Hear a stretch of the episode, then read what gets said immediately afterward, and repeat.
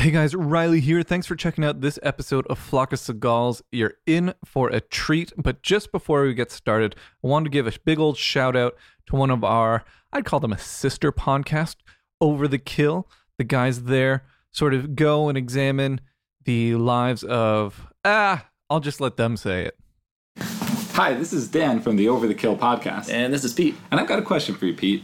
What do Arnold Schwarzenegger, Tom Hanks, and Bruce Willis all have in common? Uh, I'm not allowed within 200 feet of any of them anymore. Uh, what? Wait, no, that's not what I was thinking of. They're all old action stars. Not Tom Hanks.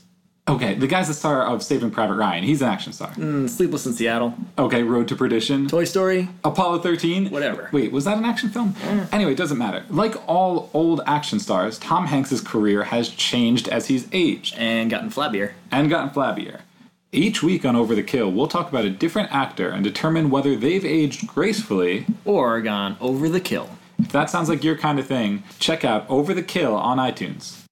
All right, on this week of Flock of Seagulls, we tackle Belly of the Beast to determine once and for all does Steven Seagal like wire stunts?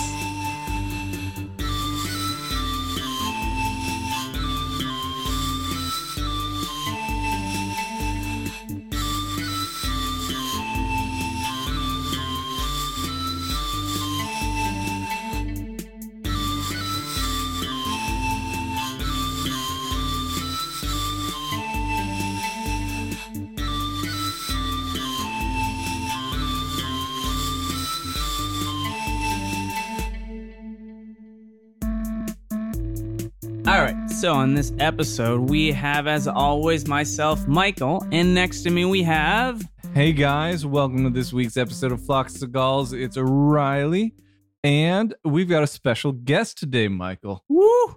Oh my goodness, it is Dan. Dan, how you doing?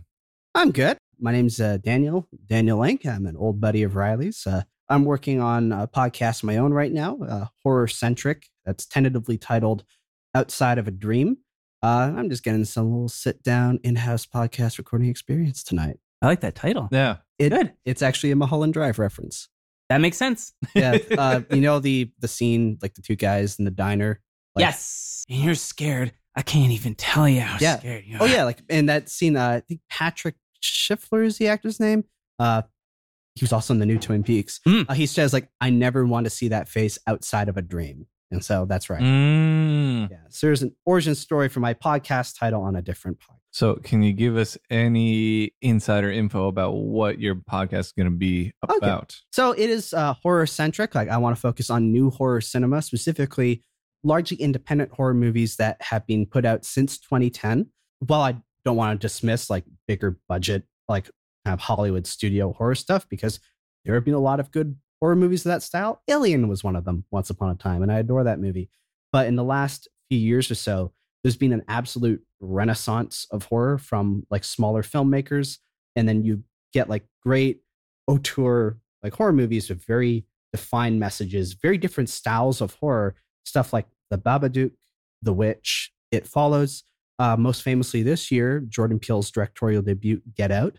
And so, Outside of a Dream aims to critically analyze the, this new wave of horror movies because, like, this is a good time to be talking about horror. It's probably the strongest decade for this genre since the 70s when you had a lot of like, I'm doing scare quotes here, like new cinema directors like plying their trade and like doing like really cool stuff with horror. It's like coming back around to that again. And but I don't want to be too nerdy about it either. Like I do want to talk about why horror is appealing to people who aren't normally interested in that genre because they might be a little bit spooked off to it. And I want to talk about like the different types of horror, what scares some people, how that's different from what scares another person, because it varies from person to person. But I want like like a horror podcast for the layperson who maybe has some curiosity in it, while also getting into like the critical theory and psychology of horror, and like actually like how I view it as a very therapeutic genre. And so yeah, I'm putting together some demo episodes of that, getting a good flow going, and hopefully within a month I'll have those put out week by week. And yeah, That's dope. Let's get into Belly of the Beast because, oh my God, Dan, you could not have picked a better episode to come in on. oh, this movie, guys, it.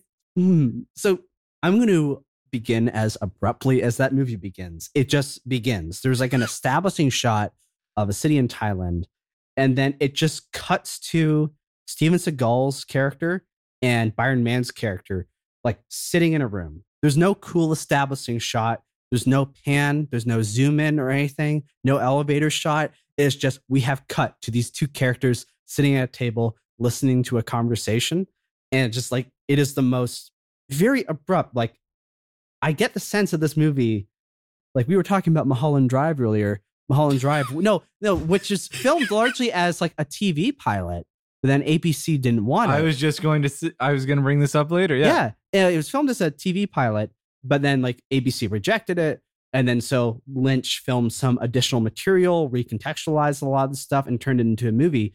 This really does feel like a TV pilot that, like, there's a lot of like TV level cinematography, music in the background. It feels like the extended episode uh, opener of a TV series, like The Blacklist done in the 90s, because even down to the credits flash over top of the screen for like the first four and a half minutes Mm-hmm. of like just producer after producer after producer after dead producer after producer. This begins with Steve Spall's character Hopper and his buddy, played by Byron Mann. Byron Mann, I have a special fondness for. Uh, he's a Chinese American actor who you may remember as Ryu in the fantastic Street Fighter movie from the 90s. Uh, Raul Julia's final role as M. Bison. yeah, I also really like him in the video game Sleeping Dogs, which Hmm. is basically GTA, but what if you're an undercover cop in Hong Kong? And he plays your handler. So basically, think Mark Wahlberg's role in The Departed, and he lend his Don't think that. and he lends both his face and his voice to that role. Yeah, Steven Seagal is Jake Hopper, CIA agent at the time of the 1994 beginning for that movie, and Byron Mann is his pal Sunti, and they're sitting in on some kind of deal with shady characters. They're not just sitting in on, they're making a deal with shady characters Yes. as the CIA. Yeah, Yeah. Where, where it's just like, you know, we uh, had to wait about 24 seconds before the Steven Seagal, am I or aren't I a part of the CIA enigma is immediately, it, it might be the, I think it might be the first line in the entire film. Yeah, I think there's going to be at some point Google will do an experiment of like deep neural learning on Steven Seagal films and just if it can create a Steven Seagal script because it is so similar every single time, which makes actually Belly of the Beast fairly unique for its third act twist, which is one magic is real and if you believe hard enough everything you want can come true. Yeah, Uh, I didn't, I didn't, I didn't see that one. coming. yeah, I didn't see that one cover, but I think we should hold off on that bit because I think we need to devote a significant section, like discussing the climax to that aspect, because that is a whopper. What I think one thing that that uh, is worth mentioning, and we'll kind of like get into it when the scenes that directly relate to it uh, pop up later on in the film. But it's interesting. This film is made two years after Exit Wounds, and Exit Wounds is a Polish director, right? I think so. I'm not sure. Anyway, they're pretty Polish director, a Polish director doing like wire stunt Hong Kong action style movies. And then we see this film, and it is by a guy who did stunts in John Woo's The Killer. Yeah, he was a Hong Kong Guy- director. Yeah. And he did stunts in I think he no, he he directed all three Chinese ghost story movies. He directed the Swordsman films. He did stunts in Hero. So I mean it's like this guy is Mr. Hong Kong action movie. Mhm. But like, I think there's a number of scenes in this film that I don't think they even hold a candle to a lot of stuff in Exit Wounds, which is strange because it's a guy who is this seems very authentic based on his filmography. So I did a bit of research because this movie captivated me on many levels. First of all, Dan, thank you for being the first guest on this show who has done the heavy lifting and is just willing to buoy this podcast along because normally it falls to Michael or I. You go for it. So I'm going to paraphrase in this bit of IMDb trivia I found. The director, uh, Siu-tung Ching, supposedly filmed a lot of the action scenes without Steven Seagal being there, Incredibly evident. Yeah. uh, opting to film his shots last. But then Seagal insisted on filming his shots in a way that wouldn't accommodate the existing footage. Huh. Yeah. So, s- still continuing to paraphrase, Ching is said to have left the set, taking his stunt crew with him and welcoming Seagal to finish the scene by himself. Ha. Yeah. I mean that that makes a lot of sense. I'm really not surprised by that. There scenes throughout this movie in which you can kind of notice that gap there. Like a moment about half an hour into the movie where he goes back to his hotel and he like puts his key in the door and he looks down and he sees like shadows moving behind his door, which lets him know, oh, someone's there, someone's already waiting for him.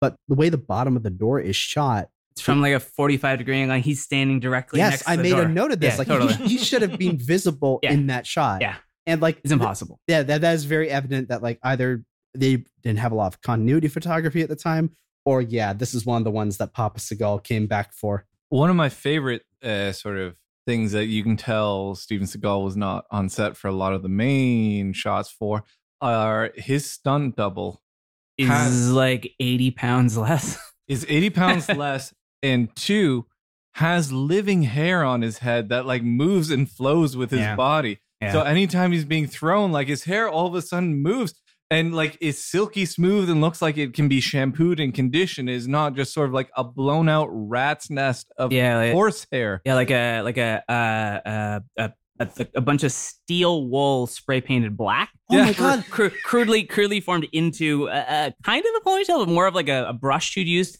to like clean the ashes from your fireplace or something. Yeah, the steel wool comparison is really apt. It Oh, like thank you. does look like it was spray painted black. Hmm. Uh, just like so we can kind of go with this flow here.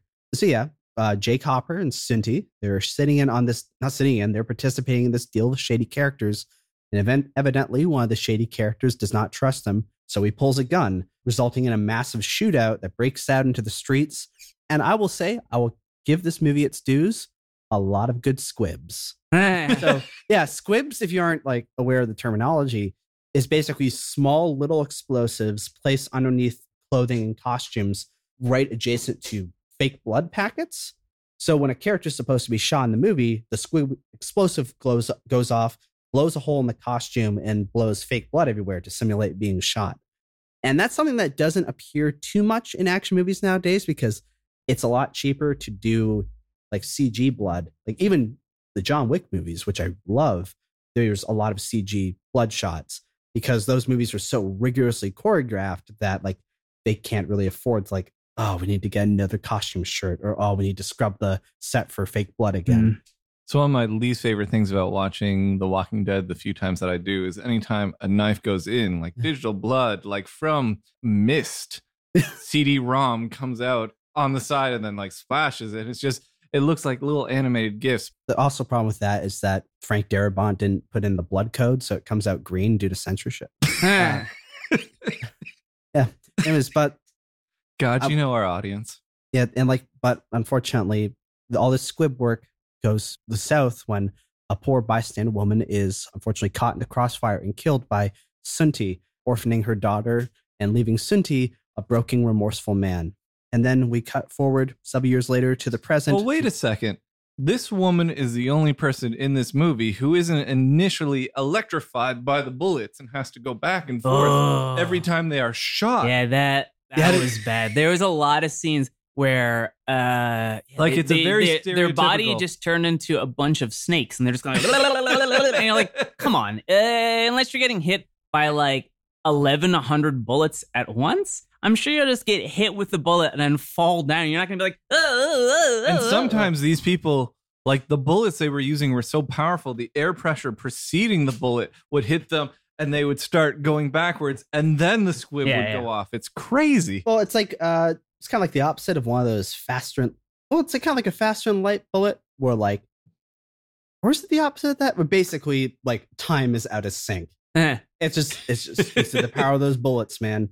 10 years later in hawaii though steven seagal my god the sneakiest man in the well first let's let's talk about how this scene is set up because there's so much going on. There's a there's a man who's implied to be rich. There's two men implied to be security guards. There's one talking- woman who's very strongly to be implied to be naked Oh, no, yeah. It's like we're- I hope we were going to talk about the pool girl because the title shot of this movie, where we see the words "Belly of the Beast," is over this lady swimming naked in a pool, and like we never see this woman again. She is so it basically involves Hopper, this now ex CIA character, breaking into this rich, kind of ambiguous gangster character's guy's home. It, it almost makes me think of like how every single drug dealer's house in the 90s, they all look like that. Like they're all that sort of like dead tech, ultra modern, r- rectilinear kind of blocks and stuff. and it's funny that Mike is wearing a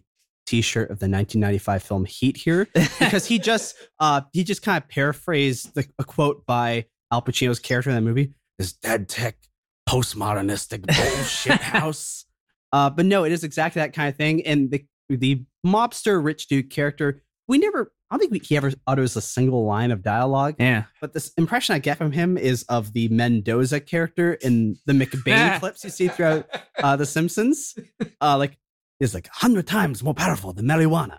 Like that kind of dude, that generic drug dealer kind of dude. Anyways, But this is the first time that we see the like 90s esque-ness of the like the the first scene of this film is shot really competently and looks like a lot like Asian cinema. This second scene looks like it was like an episode of Friends where everything goes dark. it's like you know, like you say '90s. Like even though this movie came out in 2003, this un- introductory scene feels like it's from '96, '97. yeah. Yeah. It definitely um, does. And not movies like TV. Yes, like it feels like an episode, like an intro to an episode of Nash Bridges.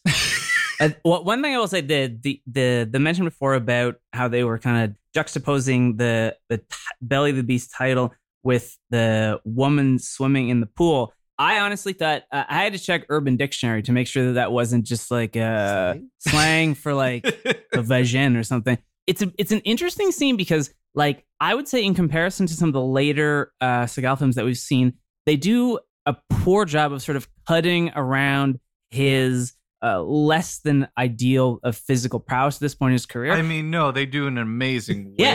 way, job of this. Yeah. with the first wire work we've seen Yeah. in this film. So- I will just say to give this man his dues, at least as how he's portrayed in the movie.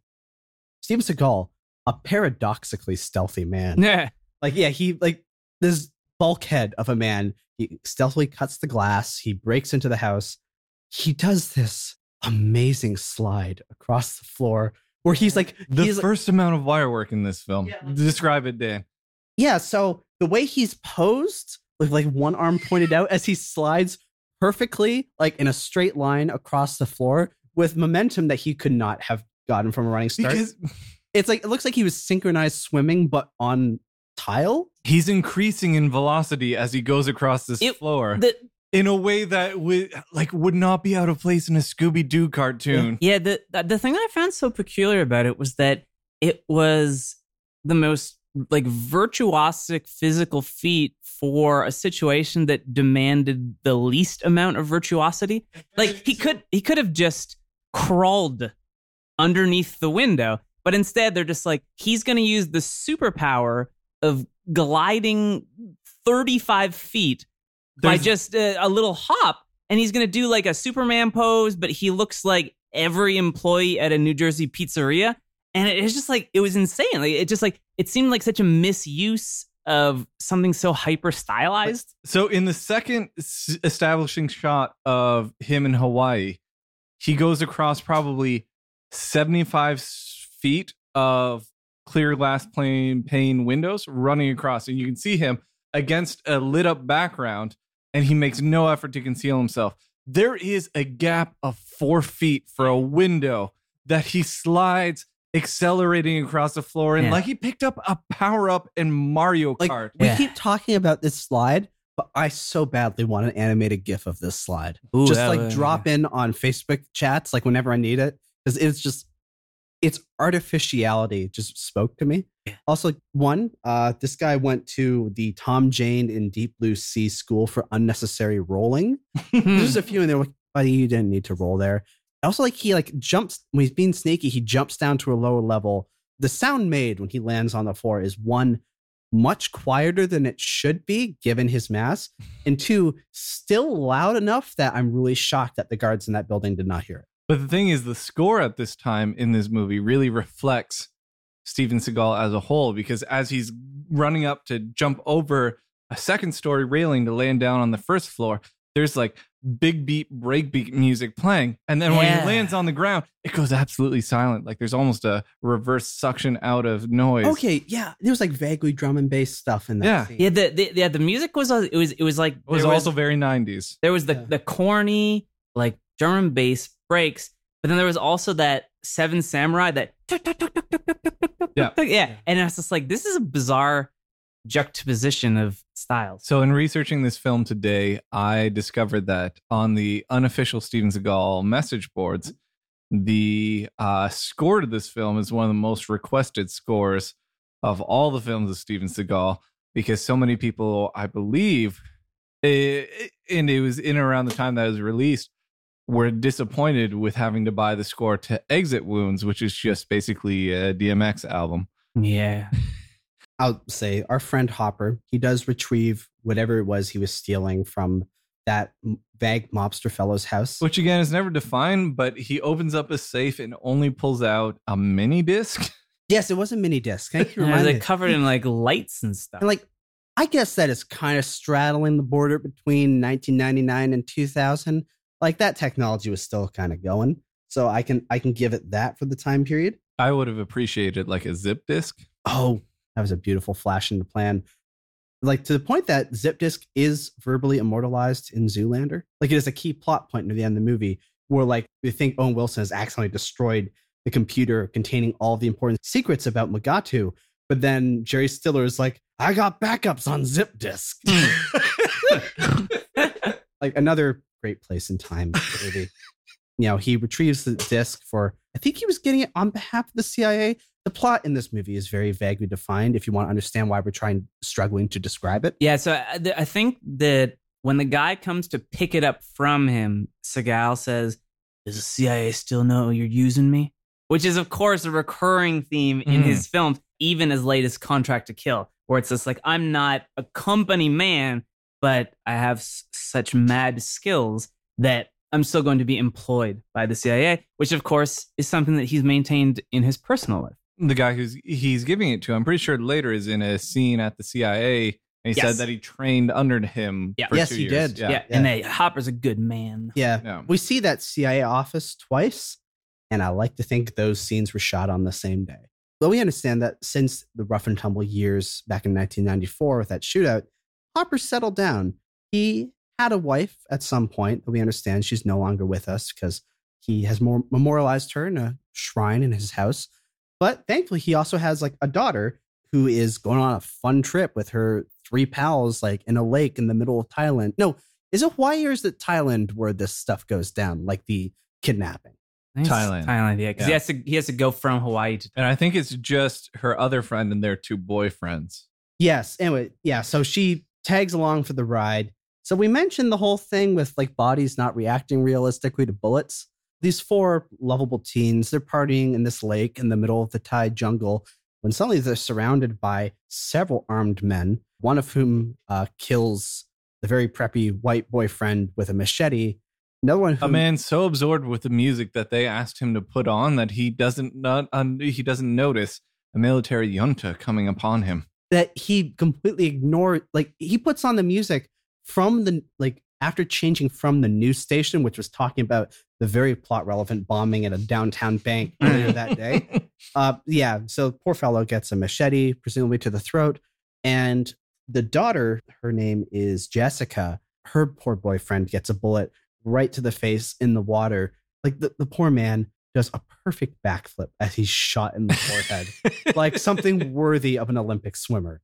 The hell of a bullet. It's one of those JFK bullets, I guess. Yeah. Also, sorry, I forgot to mention this earlier. She calls uh Steve Seagal on the phone, like like talking about like how she's You're the one who brought us to this point. I know. I I should yeah, I'm just a drunken man guiding this train.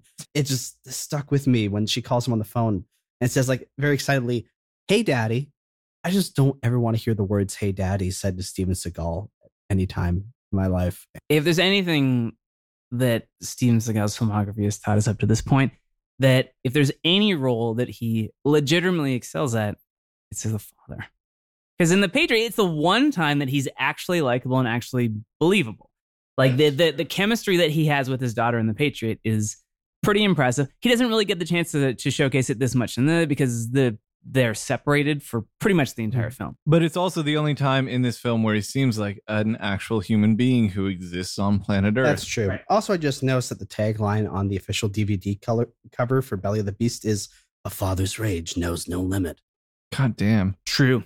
So he was doing Taken so many years before Taken, and then he started copying Taken. That's crazy. And so I guess it's when the uh, guy comes to pick up the magic zip drive from him, uh, and he begrudgingly informs him that his daughter has been taken. Yeah, that information is delivered kind of weirdly. I wasn't expected to be delivered in that way. Yeah. And so, uh, one hilarious detail, which like it, it is perfectly Seagal, but I guess it's so perfectly just makes it that much funnier that the going from Hawaii to Thailand it signifies a costume change into like a kung fu pajamas outfit. Oh my god. it's just like, hey, Asian people, I am down, and I just want to let you know I might be six foot five, might be Caucasian, but I'm ready to participate in your culture. yeah, And participate, he does. Like every person he encounters in Thailand, uh, he does this little, this does this little bow to them. And I read up on this, so this is part of a uh, usual greeting in Thailand. This little bow called the wai.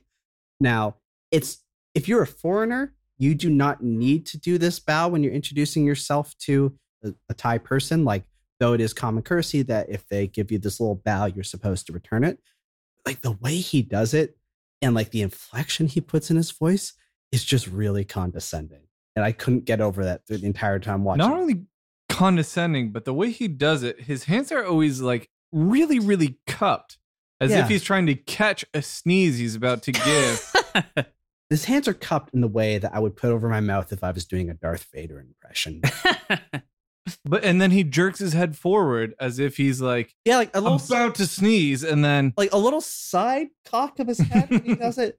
And yeah, it's like there's something vaguely patronizing about how he does it throughout the entire movie. Which- that's the perfect segue into his like opening like 90 seconds into the country. This idea of patronizing that he's uh, re- respectful enough or uh, enamored of enough of Thai culture to you know wear. I don't even know if that would be considered a Thai garment, uh, but like to wear that and just you know his whole shtick is you know like he, I'm, I'm very Eastern motivated, blah blah. But that he's in Thailand for just a handful of minutes, and he basically uses the country's like uh, street level ruffians as a foil to show how much of a badass he is. And it's like that's a pretty big coincidence that the cab that he chose to take was going to be involved in like the biggest stick up in history. Like it's not just the cab driver has a gun, which of course is taken away in, in the blink of an eye, but that there's this massive crew that uh, spills into this huge fight in a market. yeah, fish market. And it's just like, of course, it's completely insane. But we, we kind of talked about this earlier, uh, potentially off the air, but there's some kind of, there's some virtuosic jumping spin kicks.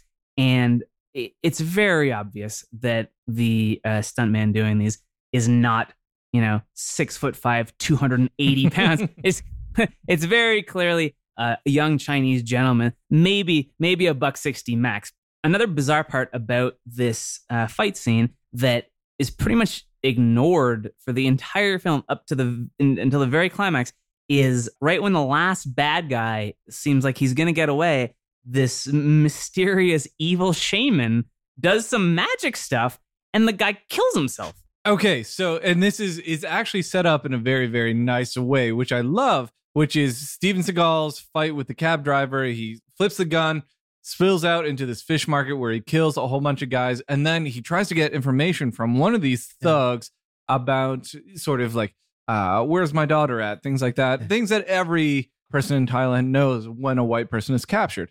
And then this guy, as he's being sort of his arm is being held backwards, he sees the shaman just walking down the street in full sort of shamanic clothing And he just gives him an evil glance, which you makes you think, okay, this guy's maybe like a, a Don or something like that around here. The thing that this glance makes this man do You mean the best death in the movie? is, is amazing. Dan, you want to take it? Yeah, so he like kind of flees in a panic, or like he ends up belly flopping onto this icy this table full of ice and fish prepared to sell. Which Steven Seagal doesn't find surprising because every man who could run for him from him before they die would, and he accepts that.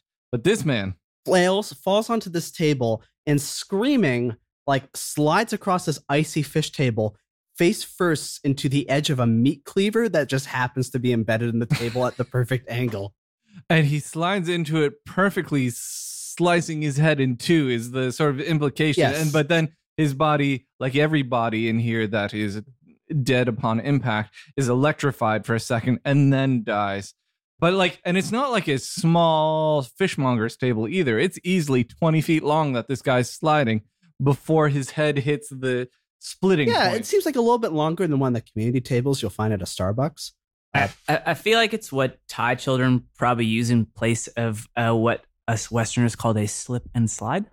So this is one of the next point. It's something. This is what I first noticed, like in this first fight scene. You know how you say, you know, words are ultimately symbols that we use to convey ideas, but like the word itself, like the actual construction of phonemes in of themselves, are kind of like arbitrary and meaningless.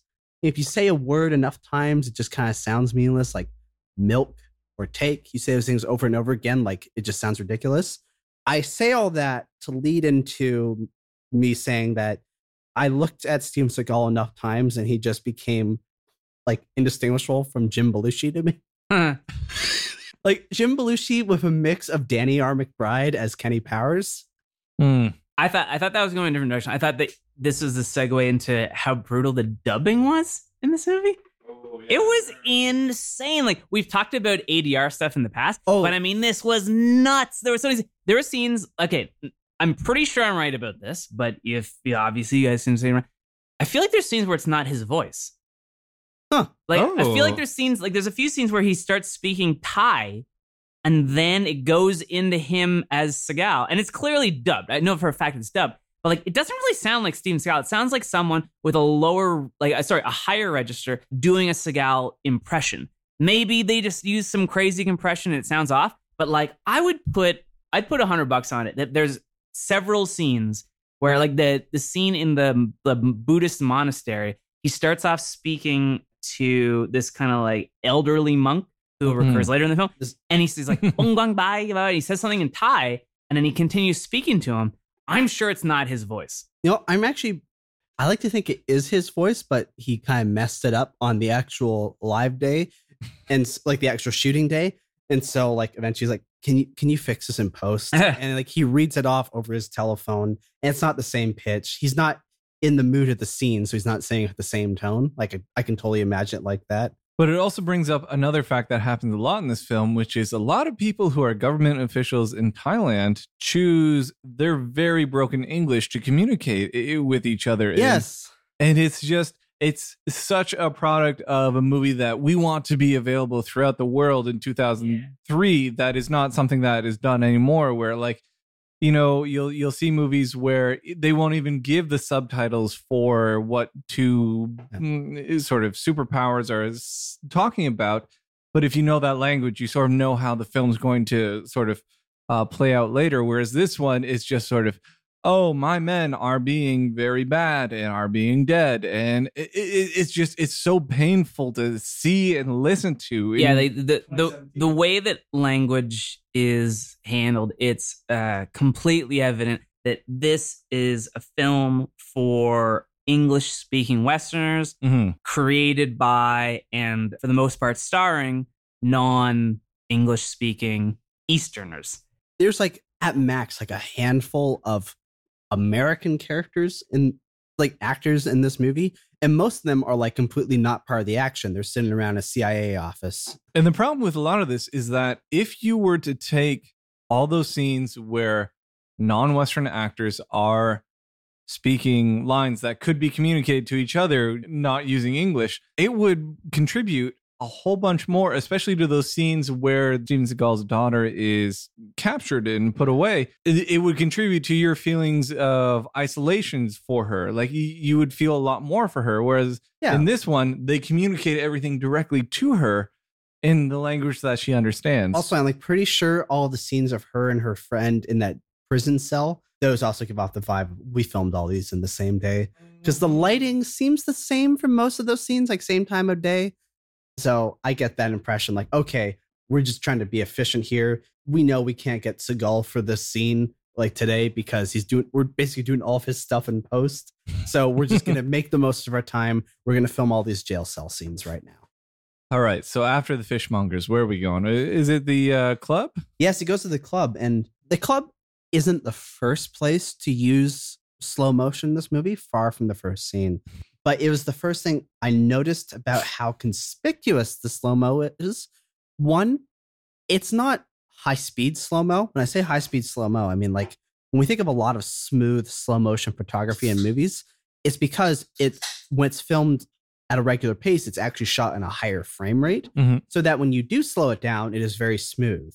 This is very obviously we filmed this in regular scene, uh, regular frame rate at the time of filming, and we slowed it down in post, and it looks very choppy as a result because it's not running at the intended frame rate.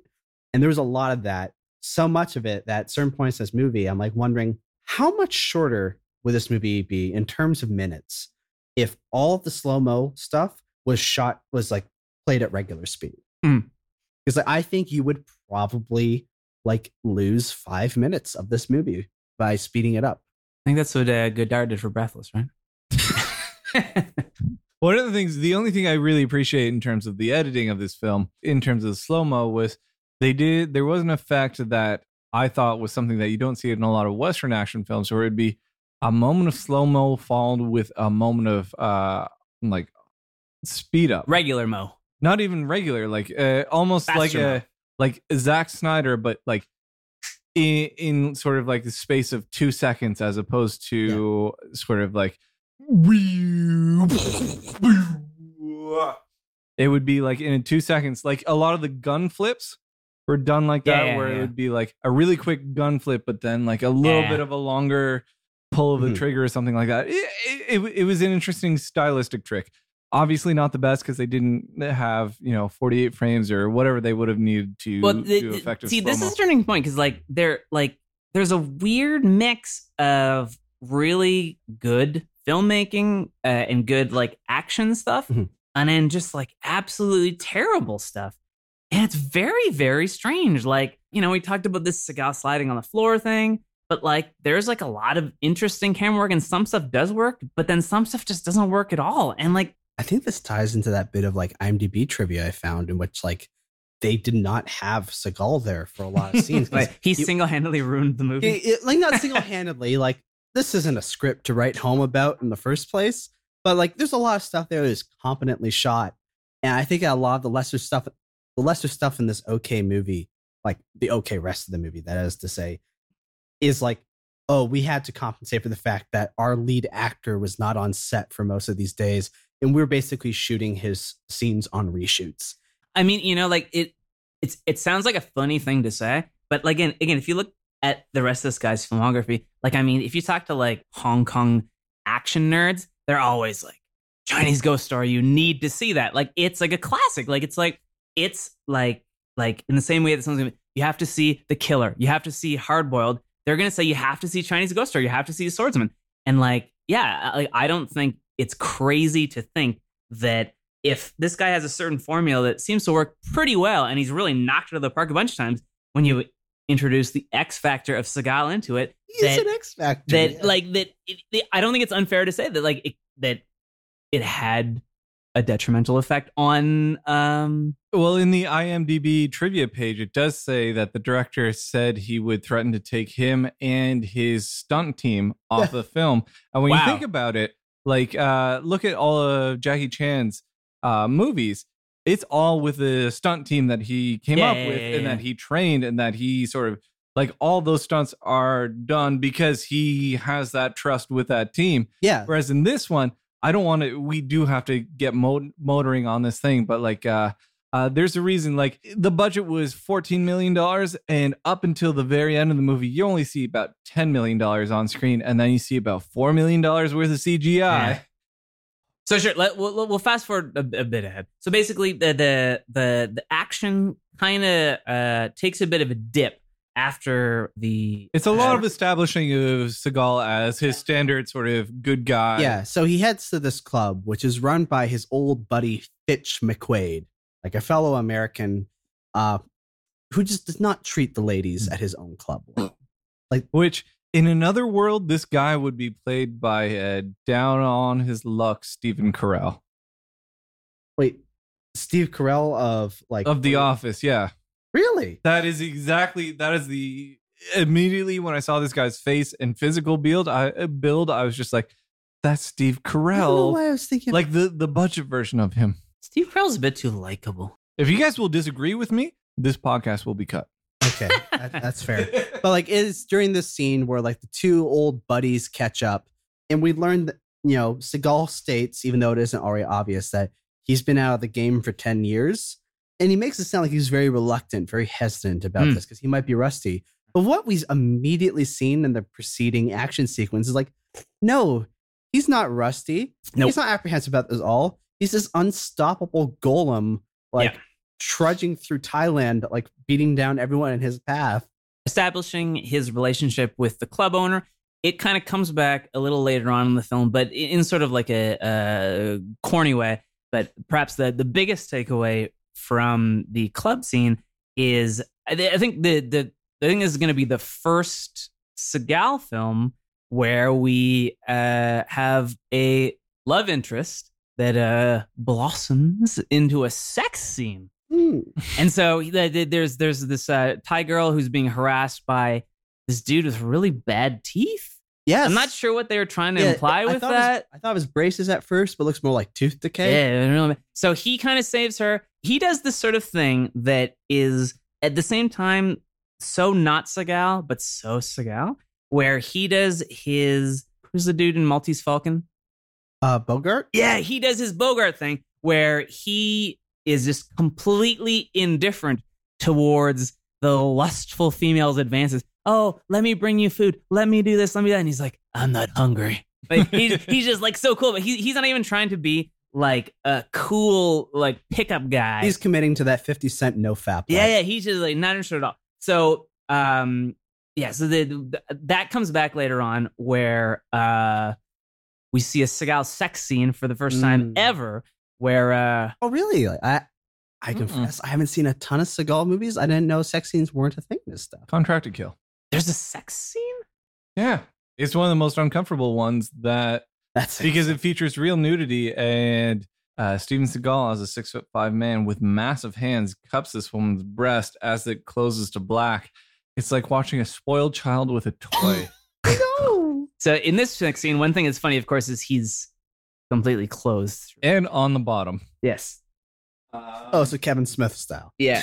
So the, the, there's a lot of sort of like a. Uh, uh, Uh, it was tough for him to get a hockey jersey down in Yeah. Thailand, but it was well worth it. Yeah. And so um I guess after that he goes to a Buddhist temple and he finds his old buddy. Sunti. From back in Who- the day. I guess uh, okay, just, just to make sure I'm remembering it properly. In the opening when he gets shot, it's it's almost kind of implied that he might be dead, right? And so it's kind of surprising when he's yeah, alive, it's, right? it's not clear. Like, Yeah. I, I was actually briefly concerned at the beginning. It was like, Sure. no, you're not going to take Byron Mann away from me this quickly. yeah. me, like world's number one Byron Mann stand. Yeah, and so I like I, I assume because the the ending and and in this kind of like like super tragic like uh shit went bad sort of way. I was surprised to see that he survived, but in the same sense, it it it kind of sets things up for later in the film. Yeah. He's like, we see Sunti again. He's just very quiet, like silently remorseful man. And there's actually like kind of cheesy exchange between the two guys, but I kind of like the phrasing of it where he's like, he's like, like, how's your, how's your stomach? Like, I think the, part where the body where he was shot, he's like, oh, the scar's healing up fine. And Seagal's like, and how's your heart? Because obviously this man, this man's actions, however unintentional, have weighed on him throughout the years, which is why he's living this ascetic lifestyle in a Buddhist temple. because he shot a woman to death Yes. And uh, then Steven Seagal goes and visits his mass, uh, his The, head- the head, Buddhist. the head of the Hans Moleman? yeah. oh God! And a football comes from nowhere. Doing. So uh, his former partner uh, decides to leave the temple and uh, yeah. join up with him again. Let's get to back go, in the shit. to go fuck up some dudes. I've spent ten years as a Buddhist monk. Ten seconds with Seagal. I mean, no wonder the ladies are. He's a lusting after toxic him. influence. He can turn you in a second. He's a violence enabler. No wonder his show had to be shut down for uh, So- uh, sexual trafficking. No criminal charges are filed. so like just for the sake of people trying to follow along with this vaguely plotted movie the whole kidnapping situation is being framed is that like a band of islamic terrorists in thailand have kidnapped these girls that's how it's being framed like by the government officials though uh, hopper he has his doubts and so hopper and Sunti go to this remote train yard to observe like a deal like an arms deal between uh, this terrorist leader and like these vague kind of gang- gangster characters.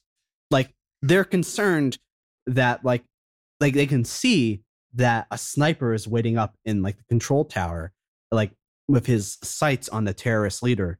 And Hopper's like, I was like, if if he dies, we're gonna lose out on the information that will lead to my daughter. Hopper is Seagal in this film. Uh, Yeah. it- it- He's always got the worst names. Like Jake Hopper?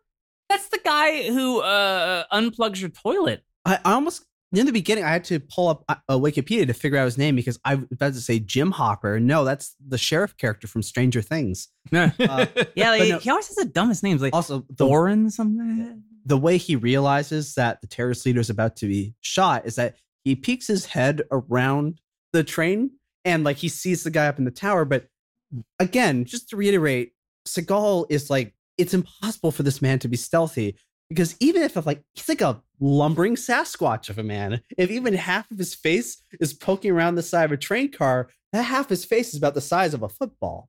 Not only that, but like half of his body. Also, in terms of bad names, uh, at one point in the film, when Seagal's about to head into the climax, he tells his lover, uh, "If anything happens to me, find my friend Tom Collins." Yeah, yeah, yeah. Tom Collins. Yeah. Yeah, I'm like that, that- I was like, That's a drink. Wrote? Which would be amazing if he's trying to tell her just drown your sorrows. Yeah. I would love that if that was like a like sort of like or a, a neo noir sort of ah find my friend Tom Collins. but no, like be a great. Steven Seagal is too enlightened. That'd be a great male stripper name. Also, all right, ladies, who's thirsty for a Tom Collins? It's raining men. this scene is amazing. Yeah, that the, one of the most ill-conceived shootouts in But wait, in film history. It also has one of the greatest scenes in film history, Oh, yes, which is Steven Seagal at one point. Uh, okay, so in this film, in this shootout, the uh, the Rebel the, leader. the woman, yeah, the, woman. the the woman has brought along all the people who were on break from their job at Sears. And the guerrilla person has brought along everybody who knew to bring sort of uh, generic kind of rebel gear. yeah, yeah. And so the them start fighting and uh like just shooting each other. Like everybody has unlimited ammo cheat code on in this second.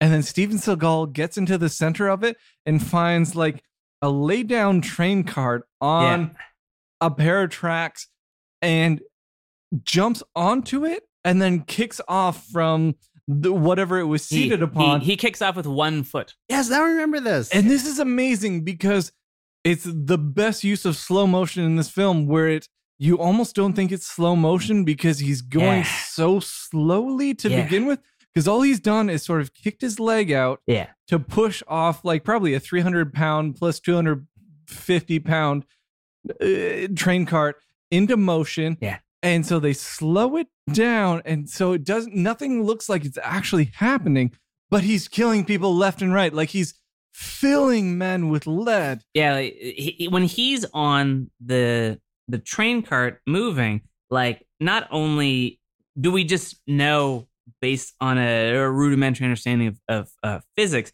that he's not going to be moving that slow that quickly, but also like you can see in the scene that there's crowds of people who are clearly running much faster than he is moving on the train cart.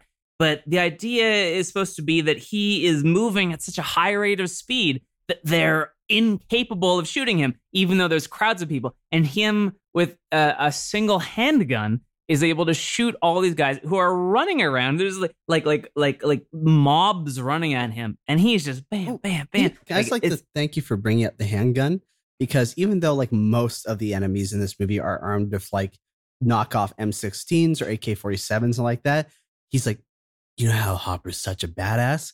He's taking them all down with his Colt M1911. And everybody gets like at least six shots into them. Yeah. But the thing is, Steven Seagal in this scene looks like the best gif you've ever seen of an overfed f- seal at a zoo. Like he just he looks so happy and he's pew pew pew with his little fins that should not be able to operate the gun, but they do. And then at one point he flops over on his side to face the other way. And that blows my mind. Like he was just going straight down the middle of a firefight. And there was just like a fat man. It was like something out of Family Guy, but Family Guy would have scrapped it because it was too dumb. yeah. Just like Peter Griffin going so slowly down a train yard in between two warring factions. I, I, the- I feel like this must be the first film in the history of movie making where an actor's first two wire stunts in the film were him lying on his side. Like, they- like, I had, I don't ever the I, I I've seen Crouching Tiger, Hidden Dragon at least two or three times, and I'm pretty sure Chow Yun Fat was on at least one foot. So yeah, Uh, Seagal is, if we're just continuing along the seal note, he's a truly enlightened pinniped who's like realized like the value of conservation of motion. yeah, So at the end of that scene, I uh, pushed a lever. even though it's the most uh, intense firefight ever, Seagal's arrested by the police, and uh, the the the in in the most beautiful uh, tactical display ever of them running in a group and surrounding him like uh, a bunch of ch- children playing Ghost in the Graveyard, like they're gonna tag him or something. It can't kill us all at once. Yeah, it, it's It it's like looked crazy. like the final scene of like something from Benny Hill because those were all obviously unpaid extras. Yes. No. And all of them were so excited to have a gun. Like there's one guy who comes Yeah. up to him, and as he's pointing his gun at Seagal, it buckles and it sort of spins in his hand for a second, and then he sort of shakes and gets it back up. It's beautiful. And it, the, the thing that's even funnier in, in terms of just like uh, the sort of, I guess, scene uh, blocking is that scene kind of sets us up for the uh, almost like I, I, I think Dan, you mentioned that uh, Buster Keaton before. Uh, Seagal is arrested, and the police, the Thai police chief, is kind of giving him shit, and eventually things escalate into violence. And Seagal is, you know, knocking guns out of people's hands, blah blah blah. And eventually, the gun kind of gets popped up in the air. And the second he grabs it and points it at the chief, every uh, officer in the office that we haven't really seen or hasn't been beat up or whatever, the exact second that he points the gun at him, eight people point their gun right at him. And it just like, Mhm. like, like, like, it's comedic. Like to say the very least, like it doesn't come across as intense fight choreography. Like this is not uh uh you know Chow Yun Fat doing some crazy shit in the killer. Like this is like it seems silly. Like it, it, it seems it's like Naked Gun Part Deux or something. Oh wait, Hot, Hot Shots Part Deux. it, was, it was Naked Gun thirty three and a third. Sorry, uh, but I mean it's it's silly to say the very least. but anyway, Seagal gets put. He he he's De- cleared of charges. momentarily detained. Yeah, he's cleared of all charges because of his CIA sitter, who may also be colluding with the government. Like which is a confusing scene. it's basically like straight up said out loud that yes, he is colluding, but like this never comes back around on the guy. Yeah, like is is is the is the black guy like does he know that Seagal is in the right and so he's kind of giving him a bit of a pass? No, or like- is he just like a fuck up? You know, he's like neither of that. Like, like, Interest, interesting. like he's not like his other CIA buddy who's just like, yeah, you gotta do this. I'm gonna let you do this off the books because it's it's not right. his brother from another mother. Yeah, this guy is like straight up like working against Seagal, but like even though like he's straight up on the side of the villain in this movie, it's implied like he's kind of escapes any sort of punishment. Same with the corrupt police chief. It's Uh, yeah, like they both kind of show up at the end, like after the climax is just finished, but like they both kind of escape any sort of retribution or punishment for their actions, but ain't that just how life is? Yeah. And then I guess when he leaves the police station, we have the sex scene Mm. where uh Is this after uh the the club worker finds out that her roommate has been brutally murdered? I mean, there's a lot I going think on. I think so because I think that might be like the the emotional uh b- breaking point because uh her bringing him all those nummy goodies was Oh. was not enough. So Uh, that's a, literally food, not That's a good follow up on that because near the beginning of the movie, when Hopper's Seagal is talking to his daughter over the phone, like he's like looking inside the the freezer and she's like prepared all these meals for him, which just gives me the impression Hopper don't know how to cook. interesting. I didn't notice that. That's very interesting. That's very true. But also, does that just mean that every woman is in this film to cook food for Steven Seagal? Because literally they are there for that, or sex, or both? They're also there to give him him cryptic clues in the form of Oh, Washing- Okay, okay, we'll hold up on that. Whoa, whoa. After the uh, Seagal sex scene, uh, they get a tip that they need to go uh, intercept the uh, Arab dude doing some arms deal or something yeah, at the wood yard, yes, Oh god, yeah. yes, the lumber yard. the lumber yard. And so they show up. Uh, the guy has already been killed, and uh, his face is all scratched up. So we assume that it's the sinister Thai woman.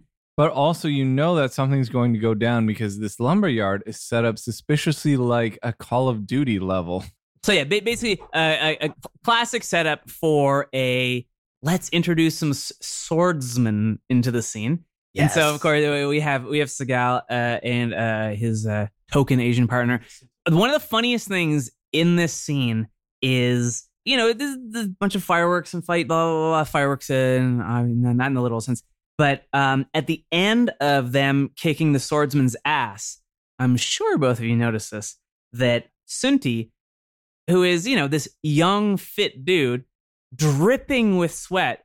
Seagal looks like he has been sitting cross-legged in an armchair, uh, reading, you know, uh, the New York Herald Tribune's uh, editorial section. Like, it, it- like he doesn't, he's not winded, he's not sweaty, uh, he's just like totally fine. Uh, That is one thing I was going to bring up at the end of this film is literally everyone looks like they were filming this film in Thailand except for Steven Seagal. Yeah, they're just like, just turn every fan at me. You guys do what you got to do. he doesn't sweat. Like as I said before, like this guy's like his size, his unstoppability. He's like the golem of Prague. He's just like like someone summoned him, and he's not going to be stopped. But there's so many close-ups of his face where it is clear that his pores are bigger than God. Like they're just they're they're all over his head.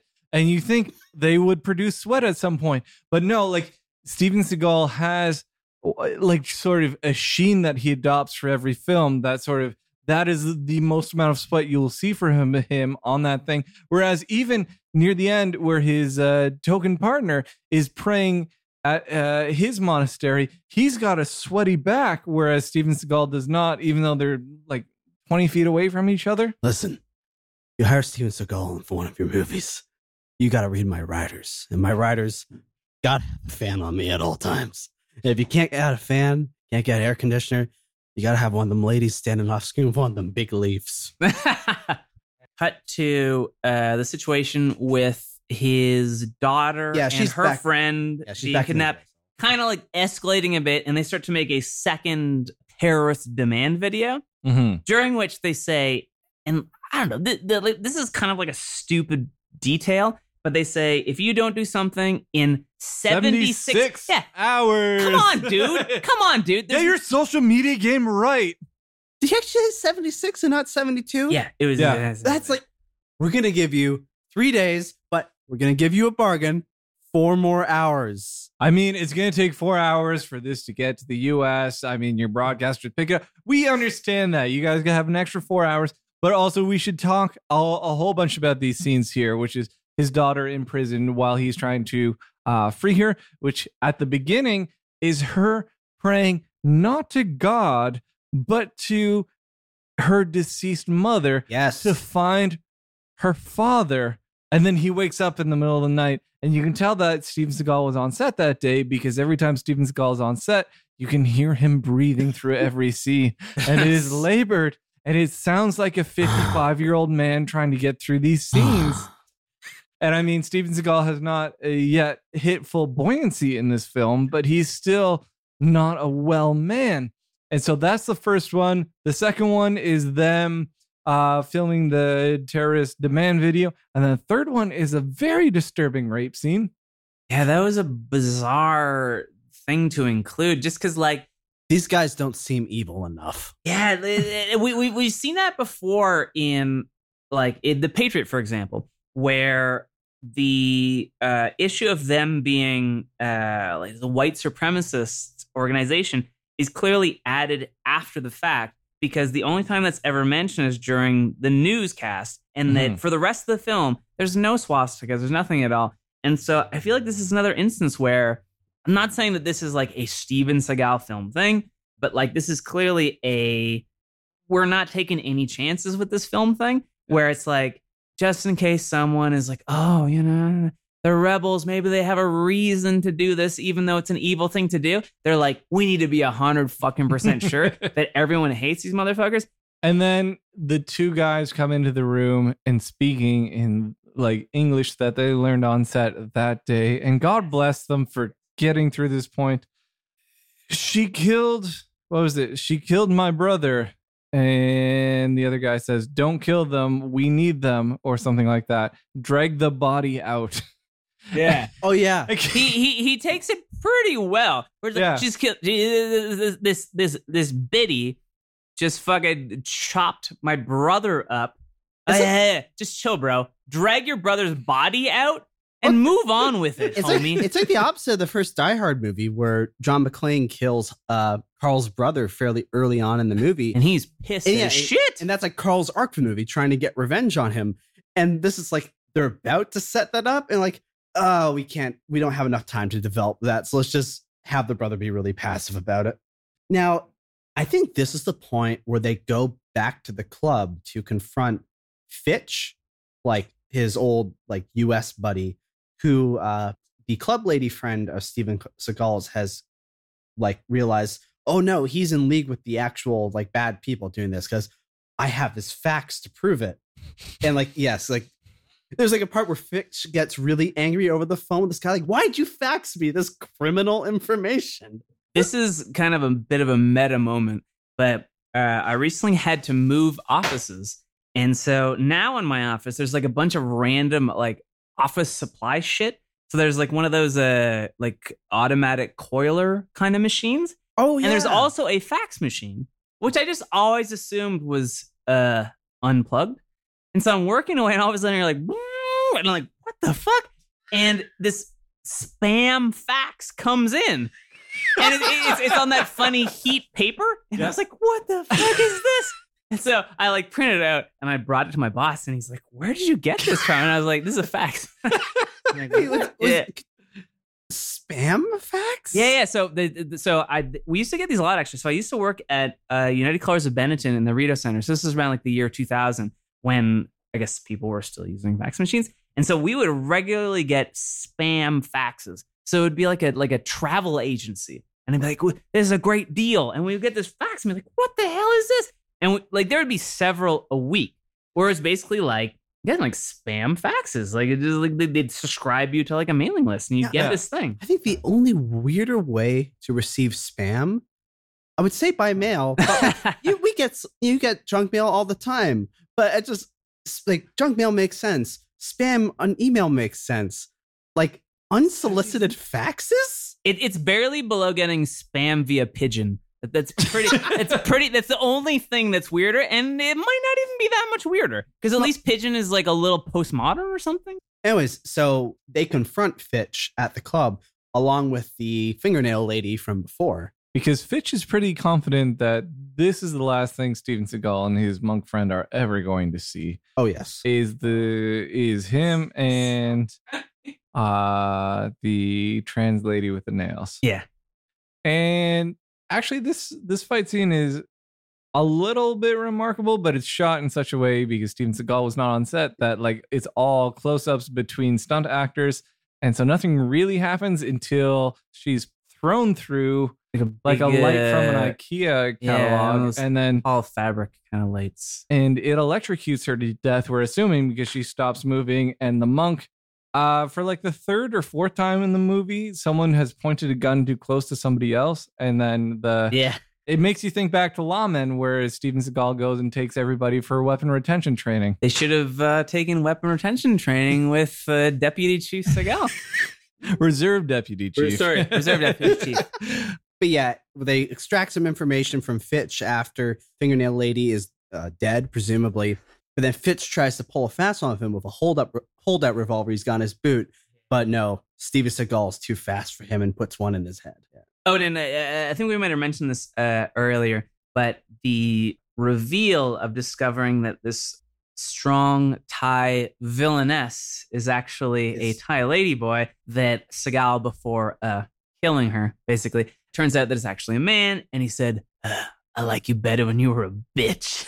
It's like- proceeds to, It's like to, to kill. I thought that Hangover Part Two is kind of the low point of making like shitty trans Thai lady Yeah. jokes. Yeah. And like, oh no, oh no, of course Stevie Seagal could go lower. Yeah. But at this point, they figured out the whole of the plot that like like they kind of figured out at this point that the people who've kidnapped his daughter aren't actually like the rebel terrorists.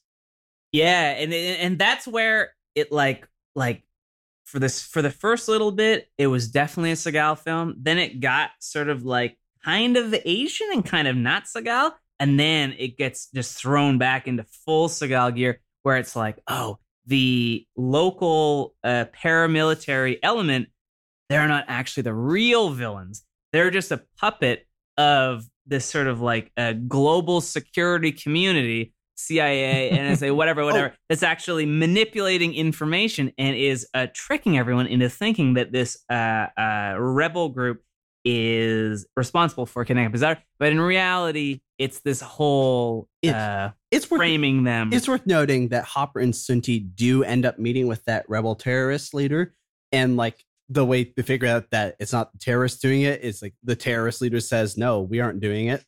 At least that was my gist of the scene when they spoke to him.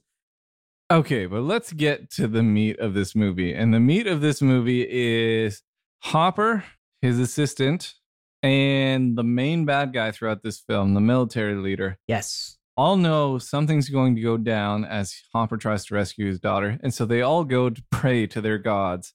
Yes. And each one of them has different gifts to give to them. The main bad guy's shaman has been creating a Voodoo doll. a voodoo doll that has been uh, a host for maggots for a little while in front of the angriest statue in all of Thailand that they must have been able to find, right? Because it's just a man with four arms and all arms have swords in them. And then Steven Seagal goes and prays at uh, Yoda again, uh, and he's given a necklace. And then the other guy atones for his sins some more because He hasn't spent the last ten years doing that already. Oh, but like some helpful information, uh, Seagal does receive through a chance encounter of a woman in the streets. oh my god, Oh, I forgot about that scene. You forgot about that scene because it is just on its face like what?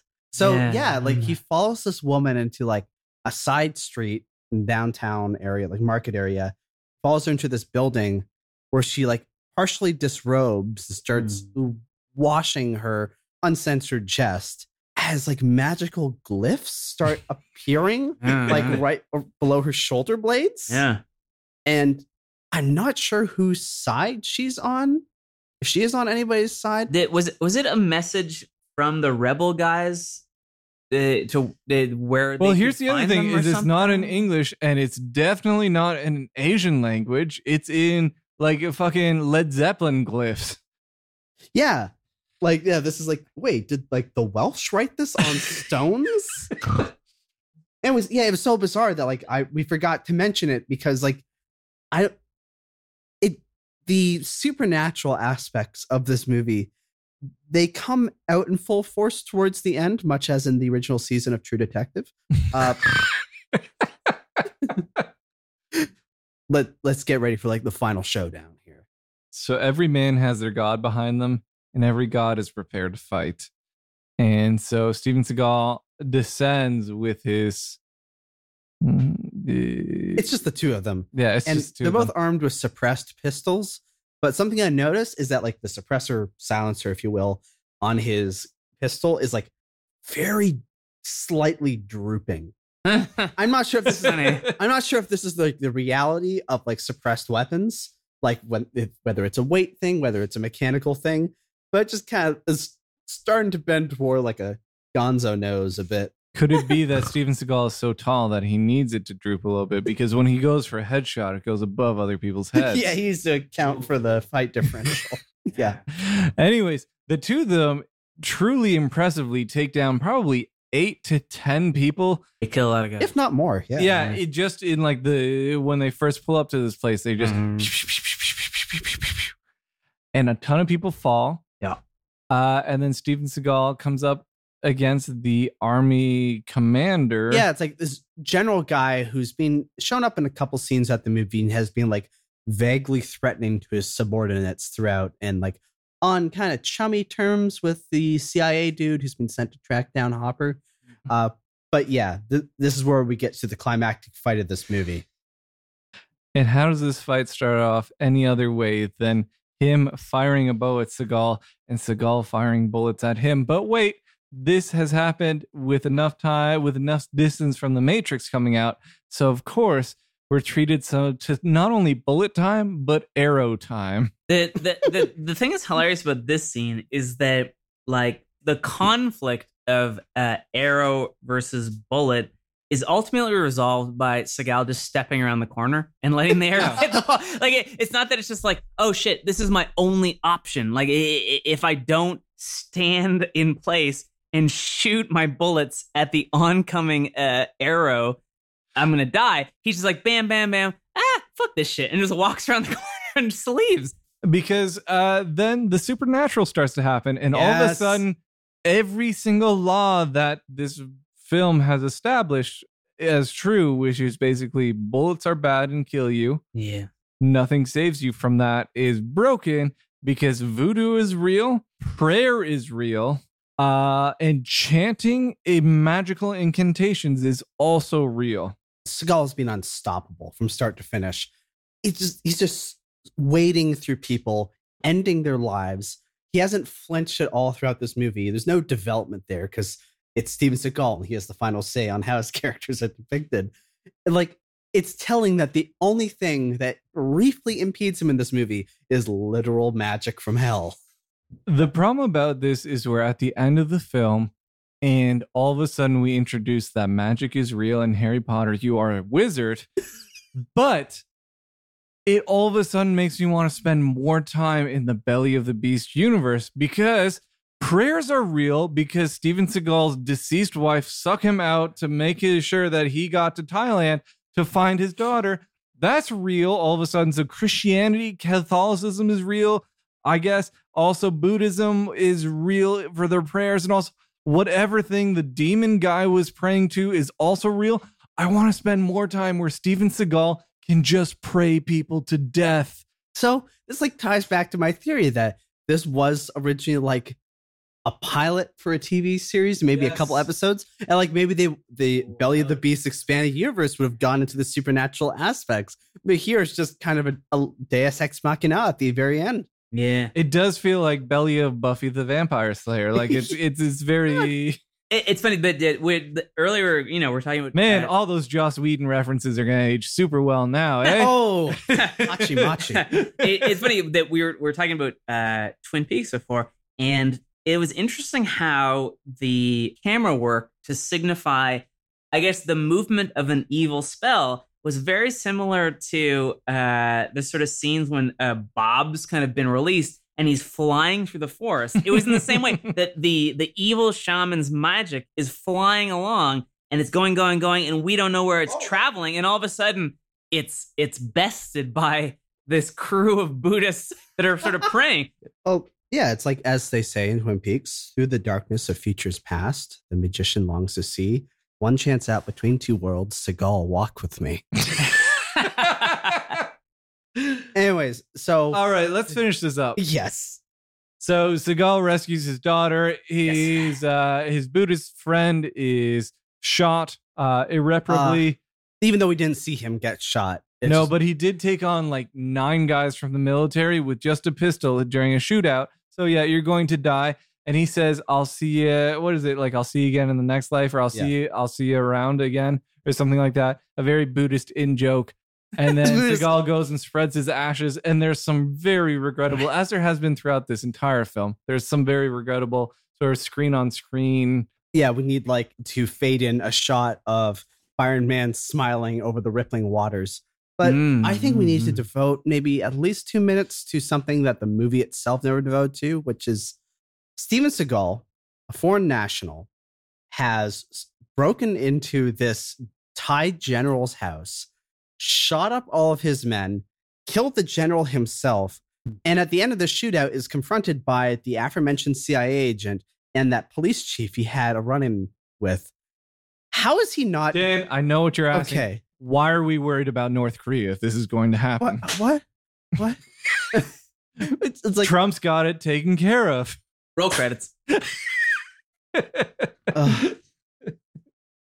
it's in the bag. Anyways, guys, would you recommend this film to people? Dan?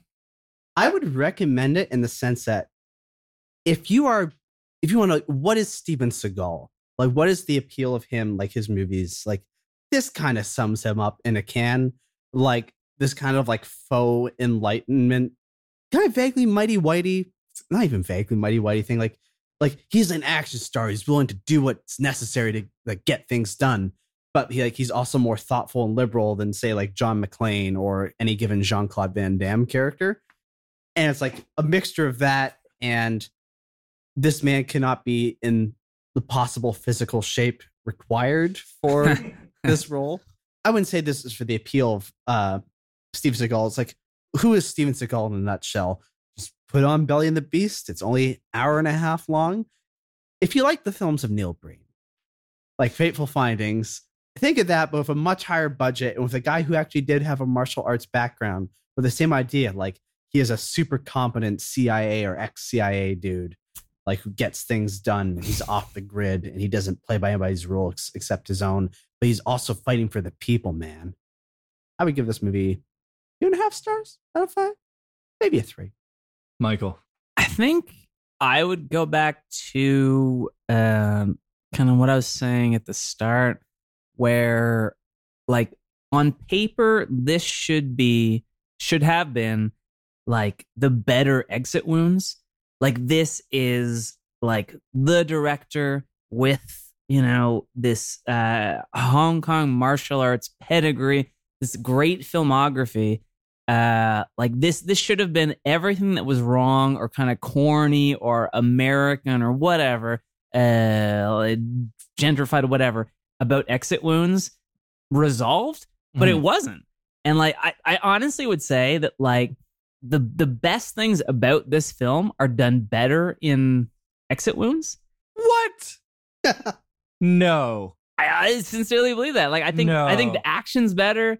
I think like I was gonna say the comedy is better, but there pretty much is no comedy in this film. I'd like I just, I just feel like like There's no Anthony Anderson. yeah, exactly. But like like the the, the uh, Dan's point about like this is classic Seagal from like an ideological perspective, completely true. I completely agree with that. Uh, especially this late in his career, like it's fascinating to see those themes carried through for uh you know over a decade. Like it's Here's the thing, though. You say late in his career, starts in 90. We're in 2017. This is 2003. This is mid his career. Oh, this is like his revolver.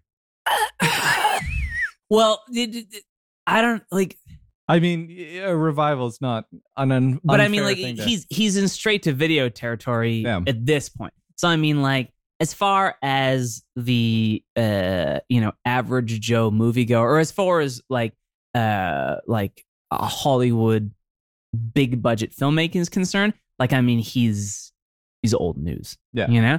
So uh yeah. I mean like just I, I feel like this one it, it doesn't it's one of those films where like on paper it's making certain promises and it doesn't live up to those promises. Mm. And so I would say that kind of rubbed me the wrong way a little bit, especially like like when we I remember we watched the trailer and we're like, this is the next film we're going to do. And I was like, Hells yes. Like this is Hmm. gonna be the best thing he's done. Like I was expecting this to be like the best Seagal film that we've seen. Yeah. And it's not even close. Like I, I would put this below not only exit wounds, but I put this below Glimmer Man. I like if I had to watch a film a second time, I would definitely rather watch Exit Wounds or Glimmer Man for sure. So I- I'd put this pretty low. Like uh, I don't know. I mean, like if it's out of five, I'm not even sure if I give it two. I think I give it like a 1.5. Like I think that like at, at this point in the podcast, we watched enough stuff that like I'd put this pretty low. Like, this would be low on my. It's worth noting, like just from my earlier rating, the only other Skulls film I've seen is about half of the Patriot on TBS in like 2001. So when I gave this movie a 2.5 or 3 out of 5, understand that I don't have much of a standard to compare it to in his milieu. The only thing I can express for a statement like that is jealousy. Because yeah, you're you're just uh, you're you're you're in for a world of good. Uh, that's all I can It's say. like jealousy or envy. I both. Okay. Like I, I I would pay money to like erase exit wounds from my mind. Just to just to watch it oh, fresh oh to again. watch it again, like yeah. not like an Eternal Sunshine thing. It's Oh just- no no like like I, I I found it so enjoyable. I'd pay three hundred dollars to have it erased from my mind just to watch it because I went into that like basically like the okay the the exit wound comparison. It's not just the wire stunts thing. It's like going in with certain expectations and turning out very different. With this film, I was like, this is gonna be the one. This is gonna be awesome. This guy's got this great filmography. It's gonna be cool. The trailer is fantastic. This is gonna be great. Exit Wounds, I was like, it's fucking DMX in it. This is gonna be the worst movie. And it was actually like it it You mean you mean to say that X gave it to you? he completely gave it to me. So yeah, the, the, I, I think this is a this is a lesser Seagal. I mean, I I shouldn't be this surprised. Maybe I don't know. Just like I I read too far into you know the director's filmography, and uh, I should have understood that at this point in his career, the that kind of expectation was a little unwarranted. So yeah, I mean, like honestly, out of five, one point seven five max. Riley, Uh, so I have to completely disagree with you on this one. Uh, in that this is the movie I had been waiting for. I had been giving everybody every film that we watched, like, oh, this was this was a great movie to watch. If it's a bad movie, blah blah blah blah. No, they all pale in comparison to this because this is the great bad Seagal movie because it has such great production values, all executed so poorly, like so misguidedly. Like there is Seagal accelerating down as he slides through a stair, not a staircase, I but like through, through a floor, like like a bowling ball. and and uh, it's it's everything that I wanted. I watched this twice today, and I love Wow. every goddamn minute of it because the there's just so much wrong in the production of this film, but it was all done to a high enough standard that it, it was just so weird. It was like watching an episode of La Femme Fatale Nikita that just like went off the rails and had too many wire stunts. It was beautiful. It was it was everything I look for in a Steven Seagal film, and I didn't know that I needed that. I would like this rating to negate all the other times I told people to watch Steven Seagal films because those ones were crap. In terms of a great bad movie to watch, this is a great bad movie. Yeah.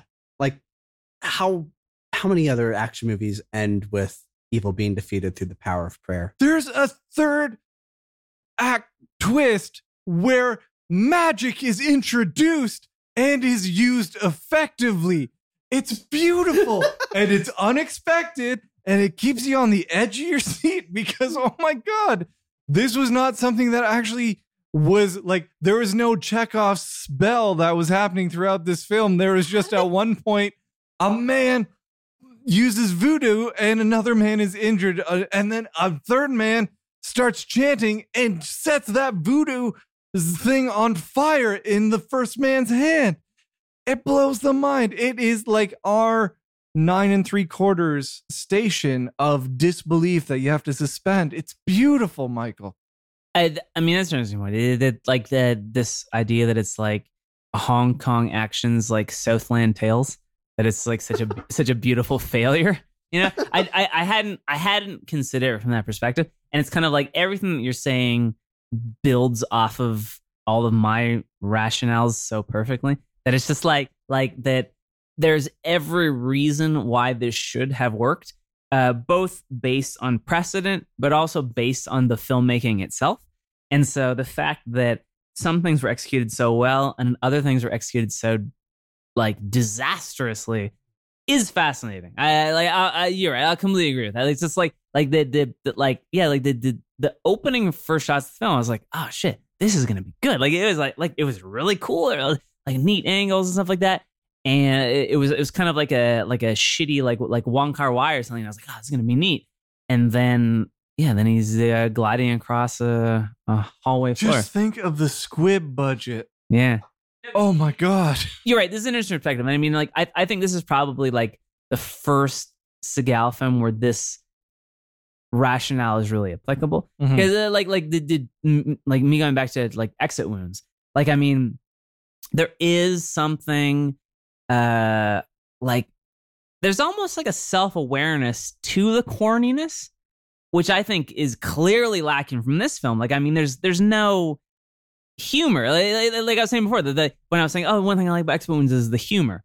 In this like i mean it's like oppressively serious which makes the fact that is it's so humorous at times that much more humorous Yes. so you, you're right. Uh, The that that that is a that that's a perspective I, I hadn't considered. that's the thing. Like when it comes to bad movies, I will prefer them to have like to be as serious Yes, as possible. Yes. Because Mhm. like with humor, you can kind of dis emotionally it allows like the the actors to kind of emotionally distance themselves from the content. Like, yeah, this is trash, but we're aware of it. You know, it's the same problem I have with a lot of like the Syfy original movies like Sharknado, whatever. But like, no, I the beautiful mess that is this movie. Ah, no, beautiful mess is kind of a misnomer because Skull ain't great to look at. It's no, like the mess of this okay. All right. Come on. Okay, I should dial not it have back. judged him first. Dial it back. Cut his mic. Guys, I've got a suggestion for the next movie that we do. So it was it also came out in 2016. It's called The Perfect Weapon. It's set in the near future where Steven Seagal is a dictator. Oh, I've heard this is like one of his best late period films. Really? Yeah. I'm psyched. Are you guys good with that? yeah. Yeah? Come Wait. on. How many how many times in your life do you get to see Steven Seagal play a brutal dictator? Dan, you want to come back for it? Yeah, I'd say I did. Perfect. All right. We'll see you again in two weeks, guys. Thanks for tuning in.